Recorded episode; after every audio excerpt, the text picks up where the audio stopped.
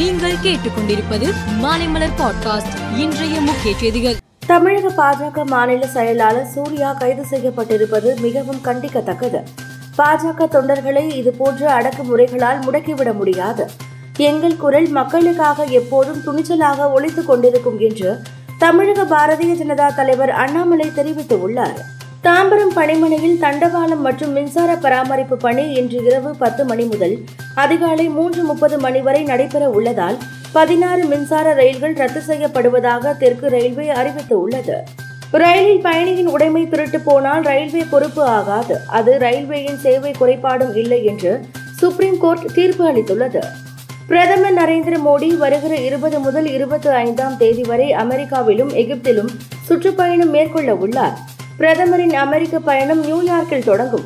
அங்கு ஐநா தலைமையகத்தில் 21ஆம் தேதி நடைபெற உள்ள சர்வதேச யோகா தின கொண்டாட்டங்களுக்கு அவர் தலைமை வகிக்கிறார்.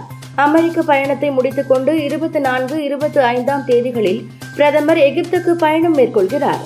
ஆக்கிரமிப்புக்காரர்கள் எங்கள் நிலத்தில் இருக்கும் போது ரஷ்யாவுடன் எந்த ஒரு பேச்சுவார்த்தைக்கும் தயாராகுவது எங்களது நிலத்தை முடக்குவதாகும்.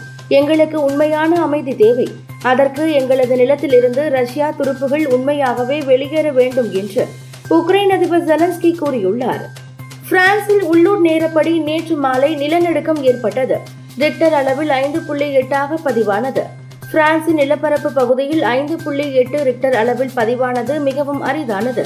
இது சக்தி வாய்ந்த நிலநடுக்கம் என பிரான்ஸ் மந்திரி கிறிஸ்டோபர் பெச்சு தெரிவித்துள்ளார். இந்தோனேஷியா ஓபன் பேட்மிண்டன் போட்டி ஜகார்த்தாவில் உள்ள இஸ்டோராவில் நடைபெற்று வருகிறது.